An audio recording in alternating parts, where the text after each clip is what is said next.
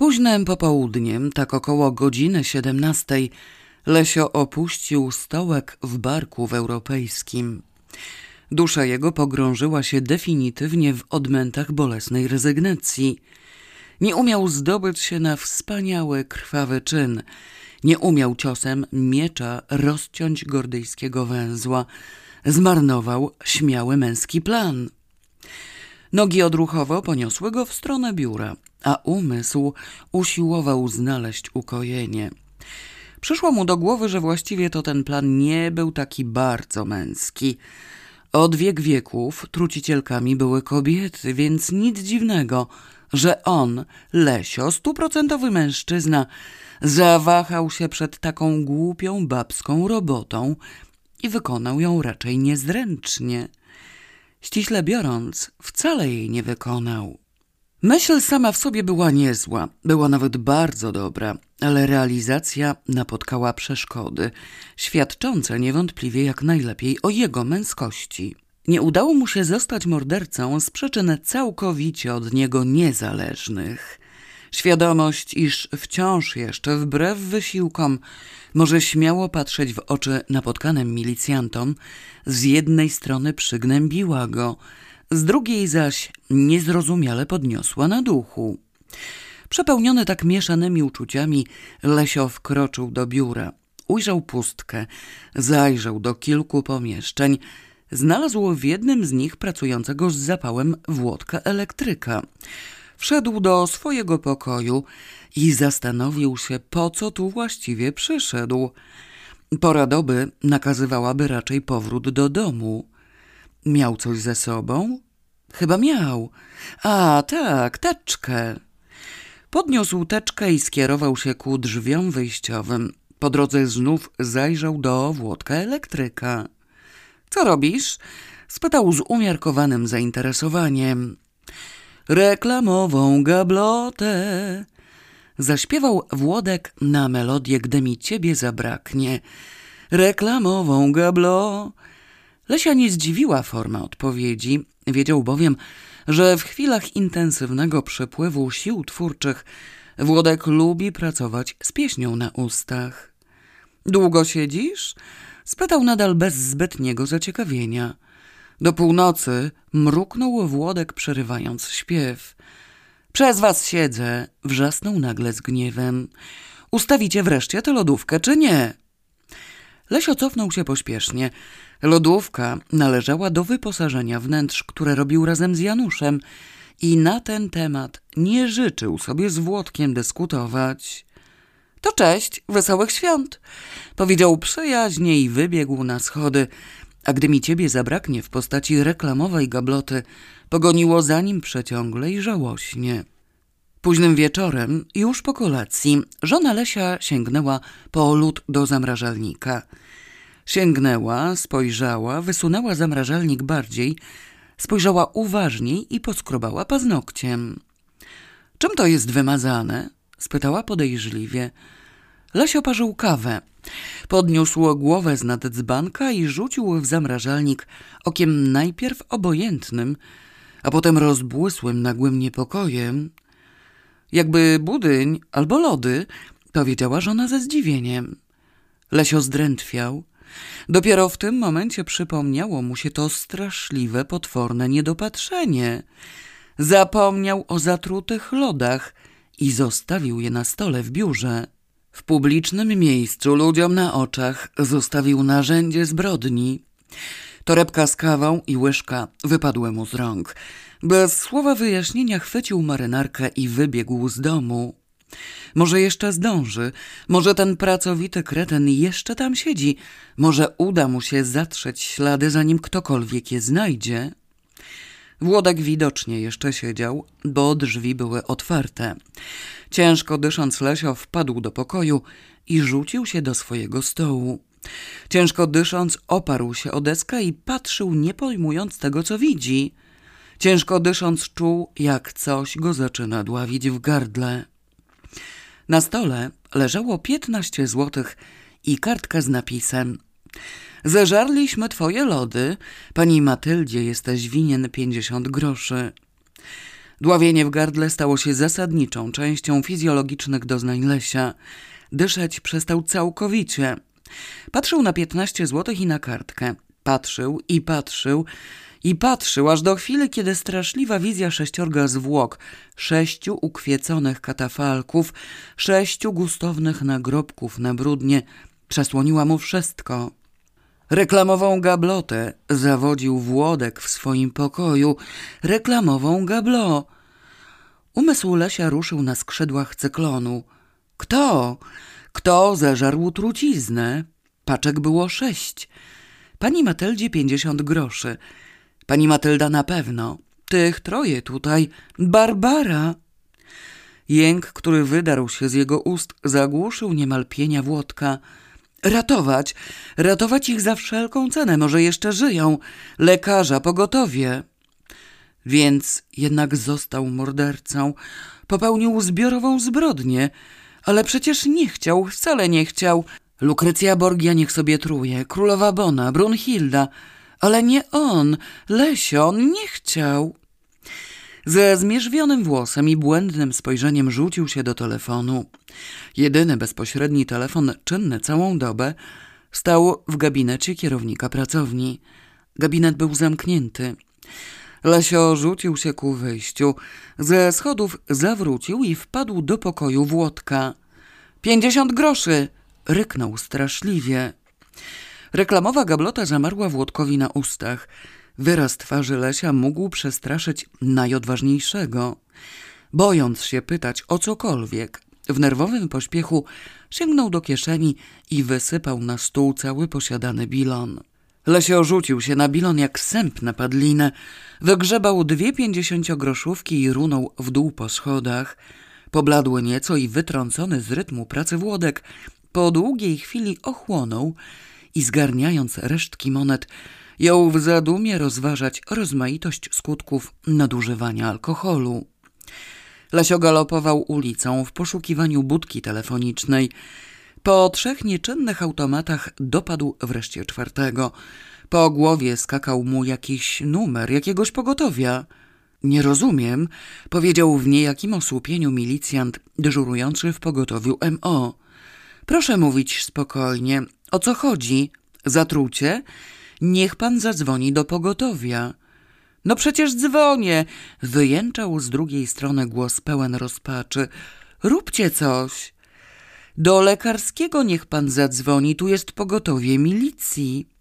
Głos po drugiej stronie zachłysnął się jakimś niepokojącym charkotem i milicjantowi przyszło na myśl, że dzwoni może ten ktoś otruty, w agonii. Chwileczkę! zawołał pośpiesznie. Nazwisko i adres.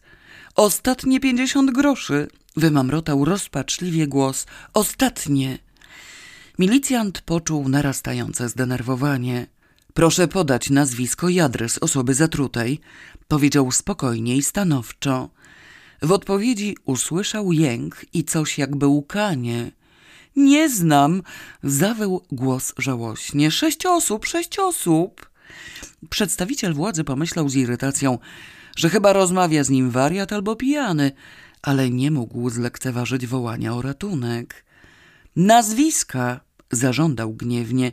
Nie zna pan nazwisk? Znam, nie znam adresów. No to niech pan poda nazwiska i imiona. Zanotował cztery nazwiska i zatrzymał się, czekając na resztę. Głos jęczał, przynaglając do pośpiechu. Dalej! krzyknął zirytowany milicjant. Co dalej? No te nazwiska dalej. Mówił pan, że sześć osób. Ja nie wiem, kto jeszcze, może oni powiedzą. Ratować ich prędzej. Nazwisko, adres. Przecież mówię, że nie znam. Własnego nazwiska pan nie zna. Panie, co pan? Pańskie nazwisko i adres. Po drugiej stronie słuchawki zapanowała nagle cisza. Z tej ciszy dobiegł znów nieartykułowany jęk. Halo, zawołał milicjant. Proszę podać nazwisko, kto wzywa? Nie powiem. Zamamrotał głos z jakąś rozpaczliwą determinacją, niepojętą dla słuchającego. Jeszcze nie teraz, jeszcze nie. Zaraz, czym zatrucie? Tego też pan nie wie? Gronkowce. wionęło z telefonu grobowo i połączenie zostało przerwane.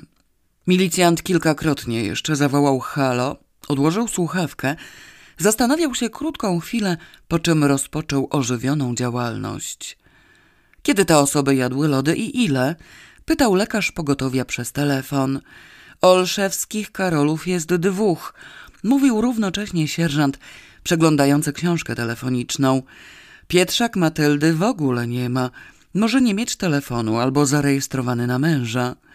Żeby choć z jedną sztukę znaleźć, powiedział z troską podporucznik, który przyjmował dramatyczny meldunek. Bobczyńskiej Barbary też nie ma, ale za to Rożkowskich bez mała pół strony, w tym paru Januszów. Książki meldunkowe.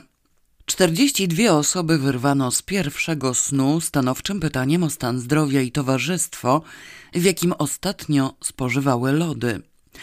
Czterdziestą trzecią osobę stanowił Karolek, którego telefon zarejestrowany był na żonę. On pierwszy w podawanych mu nazwiskach rozpoznał swoich znajomych i przyjaciół. Bez oporu przekazał pytającym numery Janusza i Barbary, po czym pozwolił sobie okazać zaciekawienie. Jak się pan dobrze czuje, to wszystko w porządku. Odpowiedziano mu pogodnie i przerwano połączenie. W chwilę potem zadzwonił do niego Janusz, do Janusza zaś Barbara, po czym znów Karolek do Barbary. Z rozrywki wyłączona została tylko pani Matylda, której telefonu nikt ze współpracowników nie znał. Pozostali troje usiłowali rozstrzygnąć intrygującą tajemnicę, przy czym nie tyle chodziło im o to, że pogotowie samorzutnie dopytuje się o ich samopoczucie, ile o to, że usiłuje w nich wmówić, jakoby konsumpcję smakołyku uprawiali w liczniejszym gronie. Czego oni się czepiają u diabła? mówił zdumiony Janusz. Kto jeszcze i kto jeszcze? Skąd ja mam wiedzieć, kto jeszcze w Warszawie żarł dzisiaj lody? Z nami żarł, sprostował Karolek. Kto żarł z nami? To powinniśmy wiedzieć. Ale dlaczego oni chcą, żeby nas było sześcioro? Już się domyślam, mówiła w parę minut później Barbara. I mówię ci, że to ten półgłówek. Tych jego lodów było sześć paczek. Pamiętasz? Przez zemstę nasłał na nas milicję i pogotowie. Milicję? O lody? Zdziwił się Karolek. Ona ma rację, mówił Janusz. Myślał, że żarło sześć osób. Nie przyszło mu do tego głupiego łba, że Barbara zeżarłaby wszystkie sama jedna, gdybyśmy jej pozwolili. Co robimy? Po następnej turze telefonów ustalono, że z kolei przez zemstę wszyscy zainteresowani będą nazajutrz udawać, że się nic nie stało. Wyprą się interwencji czynników i w ogóle przed lesiem ani słowa. Panią Matyldę powiadomi się o spisku rano, jeśli również została włączona do zabawy. Jeśli zaś nie, to nie. Cisza, spokój i pogodne twarze.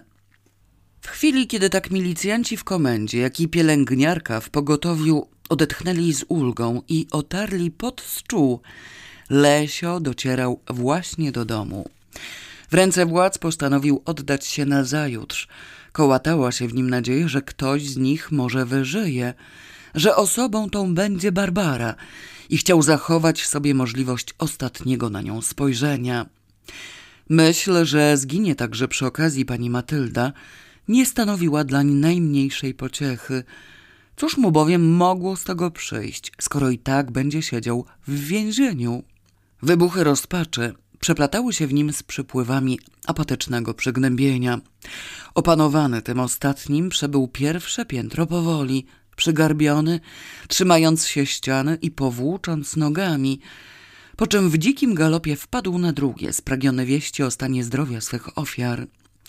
Przed drzwiami mieszkania na nowo popadł w przygnębienie, dzięki czemu do wnętrza wkroczył niemrawo i bez efektów akustycznych, które obudziłyby jego żonę. Nowy przypływ rozpaczy zaraz za progiem sprawił, że urwał okładkę książki telefonicznej i wyszarpał z niej częściowo dwie strony, zanim udało mu się znaleźć numer informacji o wypadkach. Żadnego z podanych nazwisk informująca pani nie znała i nie znalazła w spisie. Lesio wyciągnął z tego tylko jeden wniosek. Wszyscy zmarli w domach przed przybyciem pomocy lekarskiej. Miał gdzieś zapisane ich prywatne numery, ale nie był teraz w stanie ich znaleźć, nie mówiąc już o tym, że myśl, jak powita jego telefon rodzina zamordowanych, zniechęcała go do jakichkolwiek kontaktów. Wydawało mu się, że już cały świat zna straszliwą prawdę. Cały świat wie, skąd się wziął pożarty przez niewinne ofiary jad. Cały świat, a być może nawet przestrzeń kosmiczna, rozbrzmiewa jego Lesia nazwiskiem. Przepadło, popełnił zbrodnię. Pod ciężarem mrocznego koszmaru dusza Lesia ugięła się, padła i rozpłaszczyła plackiem. Wraz z duszą padł i Lesio, resztkami sił dotarłszy do tapczanu. Przez całą resztę nocy męczyły Lesia koszmarne sny. Nie wiedział, jak wyglądają gronkowce, więc widział je rozmaicie. To w postaci białych karaluchów stadami obłażących współpracowników, to znów w postaci glonów pączkujących na wszystkie strony i wyrastających z najprzedziwniejszych miejsc, z dziurek od kluczy, z kontaktów elektrycznych, z uszu i nosa pani Matyldy. Wreszcie ujrzał przed sobą wielkiego gronkowca, przypominającego z wyglądu białą fokę, leżącą na jego służbowym stole. Gronkowiec powiedział, patrząc na niego błękitnymi oczami w oprawie czarnych rzęs: Kochanie, przytul mnie ostatni raz. Osobliwe żądanie monstrualnej bakterii wstrząsnęło Lesiem tak, że się obudził. Jeszcze półprzytomny, ale już szalenie zdenerwowany, rozejrzał się po pokoju i zatrzymał wzrok na zegarku. Zegarek wskazywał ósmą dziesięć. W pierwszej chwili chciał się zerwać w dzikim popłochu, ale natychmiast przypomniał sobie wczorajszą katastrofę i opadł z powrotem na posłanie. Najchętniej pozostałby tak, pogrążony w rozpaczy i przygnębieniu, ale musiał się przecież dowiedzieć szczegółów swojej zbrodni. Musiał tam iść, stawić czoło. W biurze zapewne tragedia jest już znana. Wszystkie niezbędne czynności wykonywał niemrawo, w zwolnionym tempie, z wyrazem twarzy na zmianę posępnym i melancholijnie zadumanym. Przed drzwiami pracowni zatrzymał się i odetchnął głęboko kilka razy, po czym otworzył je. Pani Matylda siedziała na swoim miejscu. Jak gromem rażony, Lesio stał w progu i patrzył na nią skamieniały w bezruchu. Przez głowę przeleciała mu okropna myśl, że widzi upiora. Potem osłupienie wyparło wszelkie inne myśli i sparaliżowało mu do reszty tak umysł jak członki. Nie wiadomo, jak długo by tak stał, gdyby nie dostał nagle potężnego dubla drzwiami, które ktoś wchodzący za nim gwałtownie otworzył. Fizyczny wstrząs przywrócił mu w pewnym stopniu głos i zdolność ruchu. Nie pojmując, co się dzieje, pochylił się przed upiorem w niepewnym ukłonie. Jak się pani czuje, pani Matyldo? spytał ostrożnie, podpisując listę obecności. Dziękuję panu, niezbyt dobrze, bo przy tych upałach trochę mi serce dokucza. Panie Lesiu, ale jeszcze tu musi pan się wpisać. Znanym gestem personalna podała mu książkę spóźnień. Lesiowi zrobiło się słabo. Serce zaczęło się w nim okropnie tłuc. Drżącą ręką ujął przeklęty dokument i drżącą ręką napisał: Sam nie wiem. Innego wyjaśnienia nie był w stanie udzielić. Nagle przyszło mu do głowy, że żyje tylko pani Matylda. Tamci zaś zginęli. Upuścił swoją teczkę i rzucił się przed siebie. Wpadł na naczelnego inżyniera, odepchnął go i wpadł do swojego pokoju. Barbara, Karolek i Janusz siedzieli przy stołach pogrążeni w pracy. Jak się czujecie? spytał Lesio słabym głosem po długiej chwili milczenia. Bardzo dobrze, odparł uprzejmie Karolek. Bo co? Wstrząs był zbyt wielki. Pod lesiem ugięły się nogi. Dotarł do swojego stołu i usiadł. Patrzył na współpracowników ze szczególnym uwzględnieniem Barbary. Napawał się widokiem ich żywych i zdrowych i nie rozumiał nic. Jakim cudem żyją? Jakim cudem nie zaszkodziły im gronkowce? Szczepieni byli czy co? Nieopisana ulga przemieszała mu się z czymś w rodzaju pretensji do jakichś niesprecyzowanych czynników. W końcu zmarnował przecież tyle wysiłku, żeby nastawić się duchowo, przygotować się do roli mordercy. Pogodził się już z tą rolą, wszedł w nią niejako i co? I nic. Tyle udręk, tyle wyrzutów sumienia, taki bezmiar rozpaczy i wszystko niepotrzebnie. Po głębszym namyśle pozostał raczej przy uldze, aczkolwiek dziś, kiedy niebezpieczeństwo przestało grozić, rola mordercy wydała mu się znacznie bardziej atrakcyjna niż wczoraj. Z drugiej jednak strony fakt, że jego ofiara, zwłaszcza Barbara, uszły z życiem, napełnił go wyraźnym, dawno nieodczuwanym szczęściem. Umyte poprzedniego dnia wodą mineralną dokumenty wyschły, jacz wyglądem swoim mogły razić co wybredniejsze poczucie estetyki, to jednak dały się włączyć do akt. Przez krótką chwilę szczęścia nie mąciło nic. Pierwszy dysonans wprowadziła pani Matylda. Z lekka urażona nieoczekiwaną nieuprzejmością Lesia, ale zawsze nieskazitelnie obowiązkowa, przyniosła mu porzuconą u jego stóp teczkę. Za panią Matyldą wionęła wizja książki spóźnień i blask szczęścia nieco przygasł. Zaraz potem wezwał go kierownik pracowni, usiłujący nietaktownie dociec, co właściwie Lesio miał na myśli wpisując dzisiejsze wyjaśnienie. Konwersacja z kierownikiem okazała się szalenie wyczerpująca i wychodząc z gabinetu Lesio ocierał pod czoła. Po szczęściu pozostał zaledwie nikły ślad. Potem zaś nadeszła klęska ostateczna. Na nowo stanęło przed lesiem widmo kierownika zespołu orzekającego, który wrócił z delegacji i tym razem już bezwzględnie trzeba było spowodować podpisanie przezeń projektu. Dokonanie tego przed przybyciem inwestora wymagało nadludzkich wysiłków i całkowicie przekroczyło możliwości Lesia, doprowadzając go niemal do obłędu.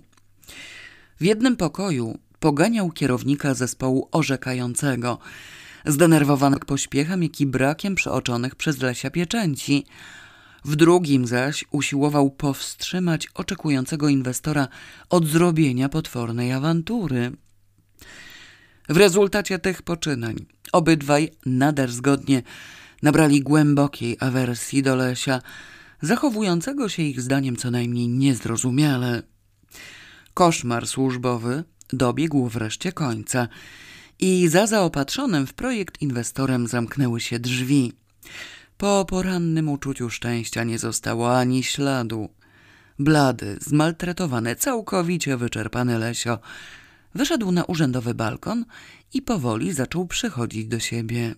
Przekonanie, że przyczyną wszystkich niepowodzeń i idiotycznych trudności, tą upiorną kłodą, o którą się ciągle potykał, tą kulą u nogi, jest pani Matylda wraz ze swoją przeklętą książką spóźnień.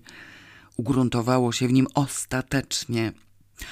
Okropne przeżycia dzisiejszego dnia udowodniły niezbicie, że tylko likwidacja tego pilnującego go potwora w postaci kobiety może uratować sytuację.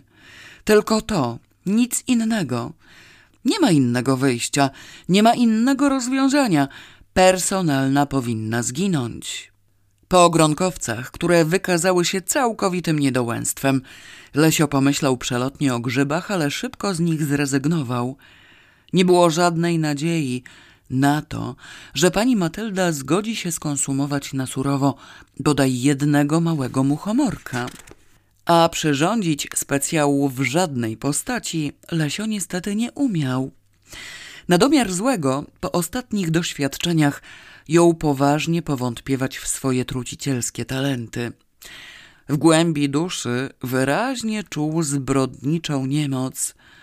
Gdybyż tak załatwił, to za niego ktoś inny. Długie i intensywne rozważania nie dały nic. Zastępcy nie było. Koszmar trwał. Książka spóźnień jak miecz Damoklesa wisiała mu nad głową. Straszna świadomość codziennych, nieuchronnych katuszy obudziła nagle w jego duszy bezgraniczną tęsknotę za odrobiną świętego spokoju. Spokoju przynajmniej na jeden dzień, spokoju za wszelką cenę. I oto nagle w głowie Lesia błysnęła nowa, niezwykła myśl. Myśl, której dotychczas do siebie nie dopuszczał, uważając ją i tak za niewykonalną.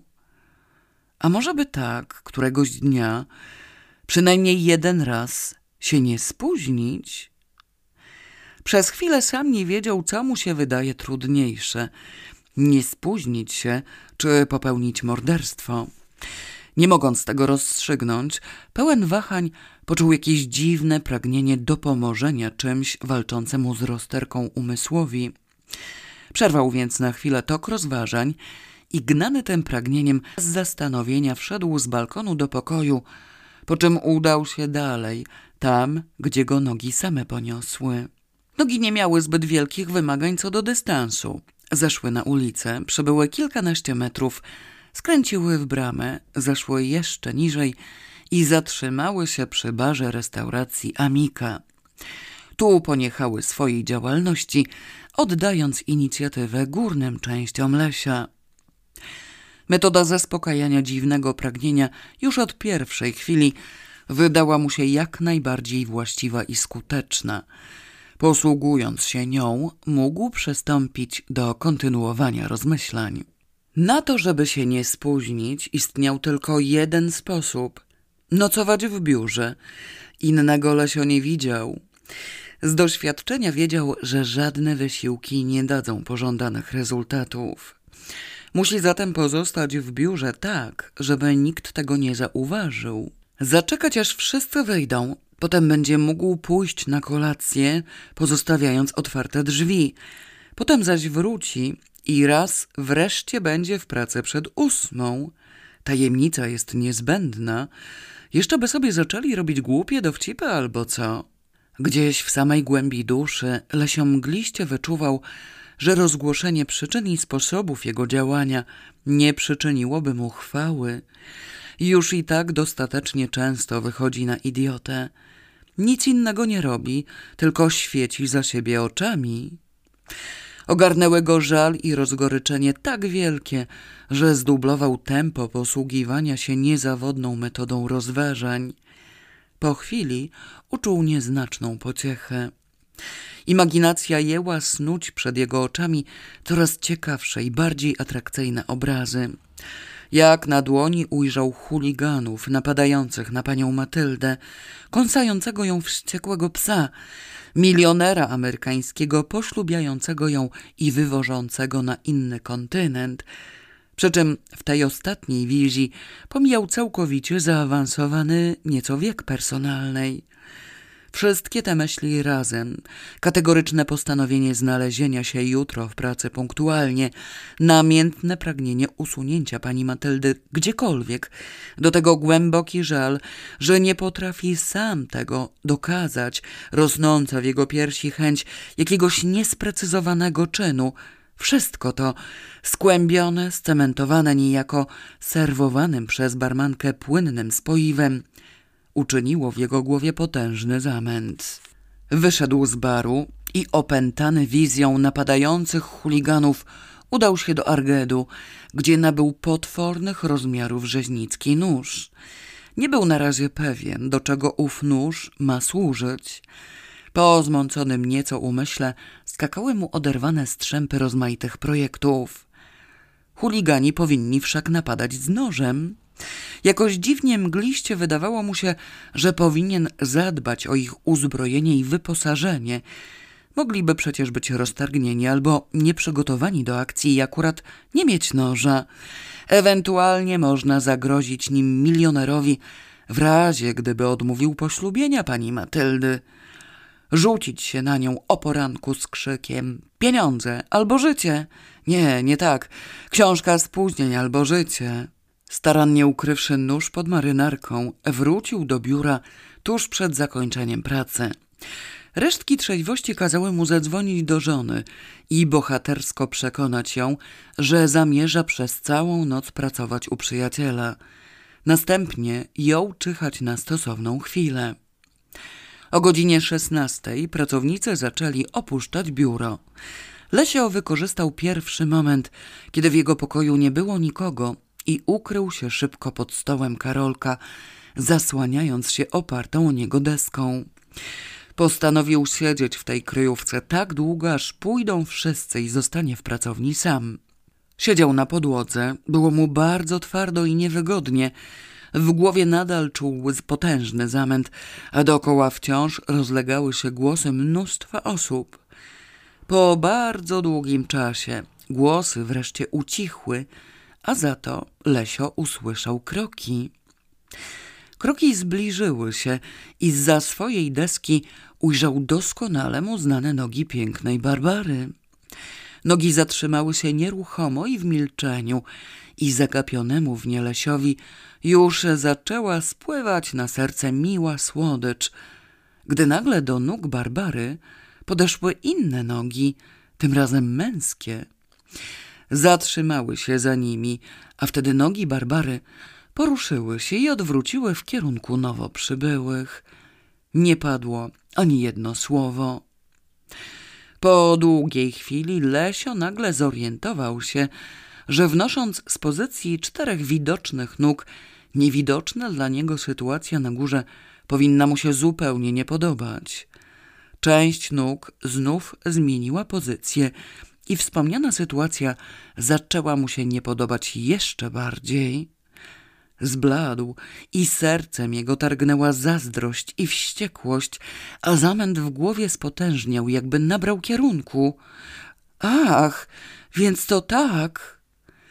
Z szalonym wysiłkiem usiłował odgadnąć, do kogo należą owe męskie nogi. Ciemnoszare spodnie z tropiku noszą prawie wszyscy w pracowni. Kto u diabła nosi do tego lekkie, dziurkowane szare buty z włoskimi noskami? Kto? Kto od dzisiejszego dnia jest jego śmiertelnym, znienawidzonym wrogiem?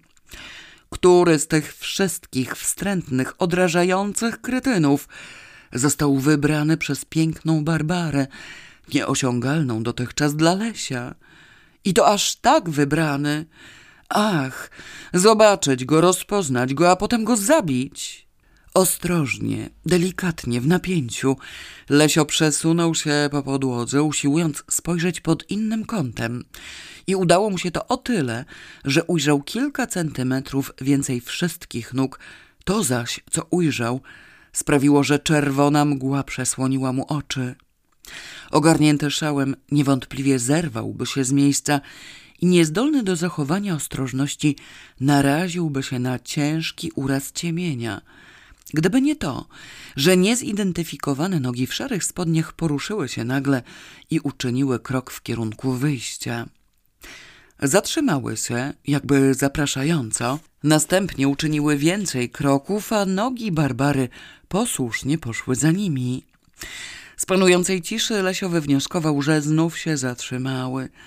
Straszliwe katusze moralne przekroczyły już wręcz jego wytrzymałość, kiedy nagle od strony korytarza rozległy się głosy, a wraz z nimi usłyszał, jak rozstają się cztery interesujące go nogi. Odetchnął lżej, odczuł coś w rodzaju nikłej ulgi i pilnie począł wsłuchiwać się w głosy – mając nadzieję odgadnąć właściciela tajemniczych kończyn związanych z Barbarą. Niestety, głosów było kilka, a na domiar złego żadnego z nich Lesio nie umiał rozpoznać. W pracowni znów zapanowała cisza. Pomimo to siedział dalej w ukryciu, wiedząc dobrze, że w myśl ustalonych od dawna zwyczajów ostatnia wychodząca osoba przejdzie do jego pokoju zamknąć okno. Siedział taki siedział całe nieskończone wieki, a ten jakiś ostatni, pracowity półgłówek wciąż nie przychodził i wciąż nie zamierzał opuścić pracowni. Zdrętwiały mu już wszystkie kości. Na bazie szaleńczej zazdrości o Barbarę ogarnęło go zniechęcenie, wściekłość i ponura rozpacz. Poniechał innych tematów i poświęcił się wyłącznie temu. Zaczął melancholijnie rozmyślać o jej zagadkowym wyborze, wyobrażać sobie wykrycie tego osobnika. Mignął mu przed oczami obraz straszliwego mordobicia, blask podziwu na twarzy Barbary, padającej w objęcia zwycięzcy, to znaczy oczywiście jemu Lesiowi. I te interesujące myśli tak go zajęły, że przestał zwracać uwagę na upływ czasu i niewygodę. Niemal zapomniał, gdzie i po co siedzi. W zamyśleniu wyjął papierosa, włożył do ust, sięgnął po zapałki. Cholera ciężka! Usłyszał nagle w drzwiach zniecierpliwiony głos naczelnego inżyniera. Popatrz, Andrzej, znów to samo. Co te ścierwa sobie myślą? Wszystkie okna zostawili pootwierane. Zamknij tutaj, a ja pójdę sprawdzić u kosztorysiarzy. Lesio zamarł z zapałkami w ręku. Uprzytomnił sobie nagle, że nie słyszał kroków naczelnego inżyniera, który przecież odezwał się w progu pokoju. Nie stał tu chyba cały czas. I tamtych kroków, tamtych nóg we włoskich butach też nie słyszał. Ach, za wszelką cenę musi zobaczyć nogi naczelnego inżyniera. Andrzej zamknął okno i balkon i wyszedł. Lesio tylko na to czekał. Natychmiast wylazł spod stołu i z gorączkowym pośpiechem pod drugim stołem przepełznął na czworakach do drzwi. Ostrożnie, tuż przy ziemi, wystawił głowę i spojrzał. Naczelny inżynier stał w pokoju personalnej przy drzwiach wejściowych i było go widać tylko od góry. Miał wprawdzie ciemne spodnie, ale Andrzej też miał ciemne spodnie. Wszyscy, jakby się umówili, nosili takie same spodnie, a butów Lesio w żaden sposób nie mógł dojrzeć. Wciąż na czworakach, z głową wystawioną za drzwi, z głębokim żalem przeglądał się, jak tamci opuścili biuro i zatrzasnęli za sobą zamek. Został sam. Z ulgą podniósł się wreszcie i wyprostował. Do jutra rana miał teraz mnóstwo czasu, a ten czas wlókł się niemiłosiernie. Wytrzeźwiawszy prawie całkowicie, Lesio zgłodniał okropnie. O kupieniu czegoś do jedzenia zapomniał, a wychodzić mu się nie chciało. Obszedł całą pracownię, znalazł kawałek starego suchego chleba i nieco zjełczałego masła. Zjadł to, popił wodą, następnie zdjął z półki wielki cepeliowski wazon i pogrążony w nadzwyczaj skomplikowanych rozmyślaniach, zaczął na nim ostrzyć swój rzeźnicki nóż. Naostrzywszy nóż, wyszukał w szufladzie niezbyt długi kawałek grubego sznura. Obejrzał go z pewnym powątpiewaniem i nie widząc na razie sposobu użycia go, odłożył razem z nożem. Do wieczora ciągle wydawało się daleko. Z nudów Lesio podszedł do swojego stołu i obejrzał rozpoczęty rysunek. Z nudów wziął do ręki ołówek i postawił kreskę. Przejrzał się jej i postawił drugą. Obie kreski znajdowały się na właściwych miejscach i zachęcony tym Lesio jął kontynuować pracę. Kiedy znów spojrzał na zegarek, dochodziła dziesiąta, a roboczy rysunek szafy był właściwie skończony. Szybko porzucił więc swoje zajęcie, wyszedł z biura, starannie zabezpieczając drzwi przed zamknięciem i udał się na zaplanowaną kolację. Dochodziła północ, kiedy wracał do pracowni, wprawdzie zygzakiem, z trudem i z nieporównanie większym zamętem w głowie, ale też i z miłym poczuciem osiągniętego celu. Nie był wprawdzie pewien, co właściwie stanowiło ów cel. Ten drobiazg jednakże nie zaprzątał zbytnio jego uwagi. Męczyło go za to mgliste wrażenie, że normalna droga do biura jest dla niego niedostępna. Cieć bowiem niewątpliwie zamknął już bramę i że wobec tego będzie musiał przeleść przez dwa parkany i jedno okno. Zużyty do kolacji alkohol wpłynął na niego dopingująco i dodał mu animuszu. Forsując drugi parkan, miał wielką ochotę zaśpiewać gromko, a zarazem rzewnie i już nawet otworzył usta, zamierzając wydać z nich imponujący ton. W tym momencie jednakże stracił równowagę i zleciał na ziemię, dzięki czemu nieprzeparta ochota do śpiewu uległa zmniejszeniu. Dotarł wreszcie na tyły własnego biura i pozostało mu do zdobycia już tylko okno na klatkę schodową. W chwili, kiedy zbliżał się do tego okna, usłyszał szczekanie psa. Przypomniał sobie, że cieć ma psa, którego w nocy puszcza wolno na podwórze. Pies wypadł z ciemnej bramy i szczekając przeraźliwie pędził prosto na lesia. W normalnych warunkach, w nie najlepszej kondycji i bez żadnego dopingu, forsowanie wysoko umieszczonego okna trwałoby zapewne dość długo i byłoby nieco skomplikowane. W tej sytuacji, w obliczu szczekającego niebezpieczeństwa, Lesio doznał przypływu nadludzkich sił. W mgnieniu oka znalazł się po drugiej stronie parapetu, ale tam z kolei usłyszał dźwięk świadczący o tym, że szczekanie psa obudziło ciecia. Śmiertelnie przestraszony ukrył się w drzwiach do sutereny, nie mogąc pojąć, dlaczego cieć jeszcze nie nadchodzi i nie bardzo wiedząc, co będzie, jak nadejdzie. Po kilku minutach pies zrezygnował ze swoich pretensji.